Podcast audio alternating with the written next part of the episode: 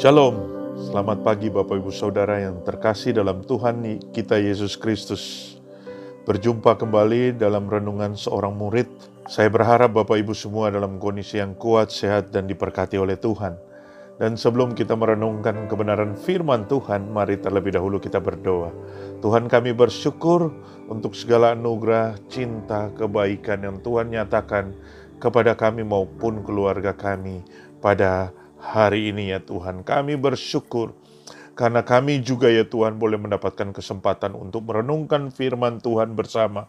Berkati supaya sungguh Tuhan firman ini boleh membekali kami, boleh memberkati kami, boleh menguatkan kami, boleh mengoreksi jalan kehidupan kami ya Tuhan untuk kami. Boleh rendah hati dan setia dan percaya kepada Engkau. Ini doa kami Tuhan. Dalam nama Tuhan Yesus kami berdoa. Amin.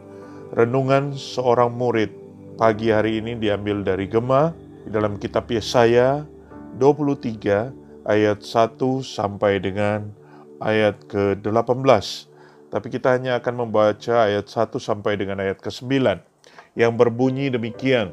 Ini ucapan ilahi terhadap Tirus dan Sidon. Ucapan ilahi tentang Tirus, merataplah hai kapal-kapal Tarsis, sebab Tirus sudah rusak Tiada lagi rumahmu atau pangkalanmu. Ketika mereka masih di negeri orang Kitim, telah dinyatakan hal itu kepada mereka. Berdiam dirilah hai penduduk tanah pesisir, hai saudagar Sidon, suruhan-suruhanmu mengarungi laut yang dan berlayar di samudra besar. Barang-barang yang dimasukkan ke Sidon ialah gandum dari Sihor dan panen dari Nil sehingga kota itu menjadi pasar bagi bangsa-bangsa. Taulah malu, hai Sidon, sebab laut benteng laut. Berbicara katanya, aku tidak pernah mengelihat sakit dan tidak melahirkan. Aku tidak pernah membesarkan anak-anak teruna dan tidak mengasuh anak-anak darah.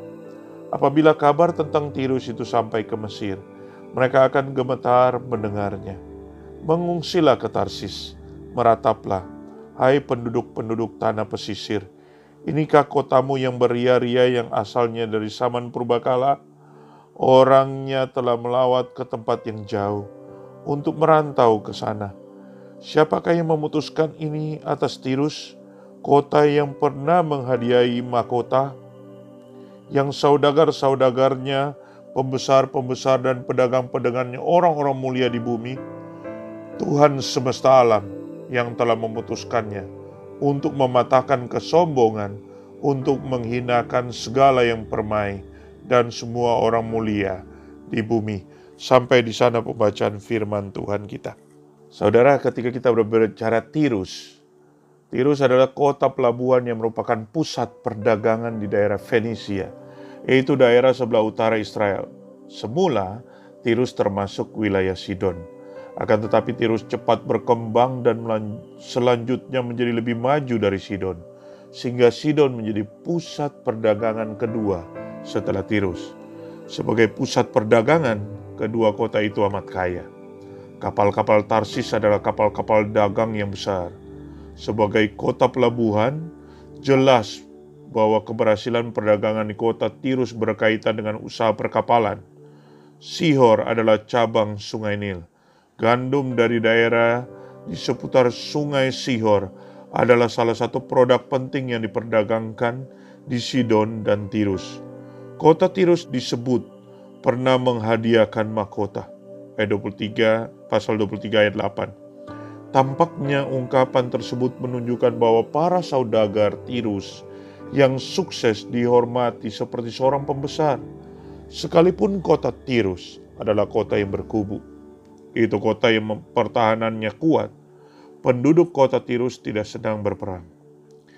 Mereka lebih mengutamakan usaha perdagangan daripada perluasan wilayah.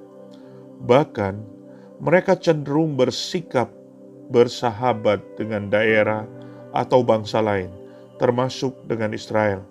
Sayangnya, kesuksesan dalam perdagangan itu disertai dengan cara dagang yang curang dan diikuti oleh kehidupan yang amoral.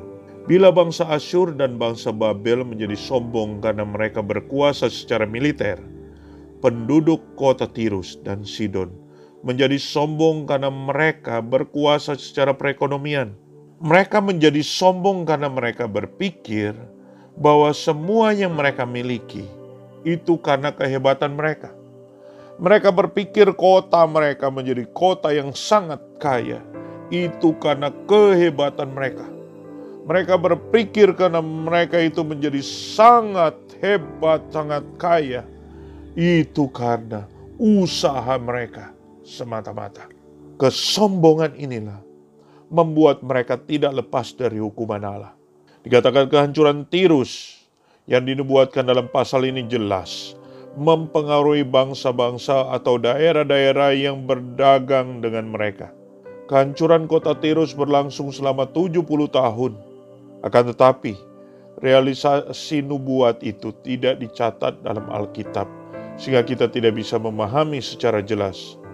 Bagi kita saat ini, kisah penghukuman Allah terhadap Tirus merupakan peringatan keras agar kita tidak menjadi manusia yang lupa terhadap Tuhan.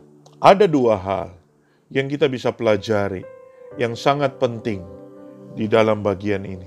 Yang pertama bahwa Allah yang mengontrol dunia ini. Allah yang mengontrol bangsa-bangsa. Dan Allah yang mengontrol manusia. Itu berarti setiap keberadaan manusia, setiap keberadaan daripada bangsa, bahkan dunia ini tergantung daripada Tuhan. Sehingga sebaliknya, Tuhan dapat melakukan apa saja bagi dunia ini, dan Tuhan dapat melakukan apa saja bagi suatu bangsa jika Dia menginginkannya, dan juga Tuhan dapat melakukan sesuatu bagi setiap manusia ketika Tuhan mau melakukannya. Oleh karena itu, oleh karena itu, jangan sampai kita melupakan Tuhan. Jangan sampai kita melupakan Tuhan terhadap segala sesuatu yang terjadi di dalam kehidupan kita. Jangan sampai kita melupakan Tuhan ketika kita memiliki segala sesuatu yang ada di dalam hidup kita. Kita bersyukur untuk konteks pandemi seperti ini. Tuhan tetap berikan kita kekuatan, Tuhan tetap berikan kita kesehatan, Tuhan terus mencukupi setiap kebutuhan kita. Memang kadang tidak seperti yang kita dapatkan seperti sebelum pandemi. Tetapi kita bersyukur karena kita masih kuat, sehat, dan diberkati Tuhan. Itu sudah cukup. Dan kesempatan-kesempatan kita masih bisa bersekutu, beribadah dengan kepada Tuhan. Itu adalah anugerah. Dan pagi hari ini kita bisa datang di hadapan Tuhan itu karena anugerah yang daripada Tuhan dan kita bersyukur. Yang kedua, yang perlu kita pelajari adalah di dalam ayat yang ke-9 dikatakan, Tuhan semesta alam telah memutuskannya untuk mematahkan kesombongan, untuk menghinakan segala yang permai dan semua orang yang mulia di bumi. Ini penghukuman Tuhan terhadap Tirus dan Sidon ini. Oleh karena apa? oleh karena mereka itu begitu sombong. Tuhan membenci kesombongan. Oleh karena itu, Tuhan akan menghancurkan kesombongan bagi satu bangsa atau satu pribadi yang tidak mengindahkan Tuhan. Tuhan tidak suka kepada kesombongan, sehingga Tuhan mau orang yang sombong itu direndahkan, atau bangsa yang sombong itu direndahkan. Di dalam Mazmur 101 ayat 5 dikatakan, Orang yang sombong dan tinggi hati, aku tidak suka. Saudara, ketika Tirus dan Sidon menjadi sombong, mereka merasa segala sesuatu yang mereka miliki itu karena hmm, kehebatan mereka. Kekayaan yang mereka dapatkan itu karena hebatnya mereka. Sehingga mereka lupa Tuhan dan menjadi sombong. Itulah yang membuat mereka dimurkai oleh Tuhan. Oleh karena itu mari kita belajar. Mari kita menjadi orang yang rendah hati. Mari menjadi orang yang tahu diri bahwa kepintaran yang kita ada kita punya itu anugerah Tuhan. Kekayaan yang kita punya itu anugerah Tuhan. Kekuatan yang kita punya itu anugerah Tuhan. Kesehatan yang kita punya itu anugerah Tuhan. Semua yang kita miliki, semua ada daripada Tuhan. Biarlah semuanya itu kita persembahkan bagi kemuliaan nama Tuhan. Biarlah semuanya itu boleh mengingatkan kita bahwa itu karena Tuhan. Dan kita terus punya hati yang bersyukur kepada Tuhan. Kiranya firman Tuhan ini boleh mengoreksi kita dan boleh menguatkan kita. Ketika kita sungguh-sungguh menjadi orang yang mengandalkan Tuhan, berserah kepada Tuhan, merendahkan diri kepada Tuhan, maka kita akan melihat Tuhan akan bekerja dan berkarya dan memelihara dan memberkati hidup kita. Amin. Kita berdoa. Tuhan Yesus, terima kasih untuk firman-Mu. Berkati Tuhan kami boleh belajar dari kota Tirus dan Sidon untuk tidak menjadi sombong dan melupakan Tuhan. Ingatkan kami selalu bahwa hidup ini adalah anugerah daripada Tuhan dan kami semua ada dalam kontrol daripada Tuhan. Dan biarlah kami selalu boleh terus bersyukur kepada Tuhan. Terima kasih ya Tuhan, berkati kami terus boleh rendah hati di hadapan Tuhan.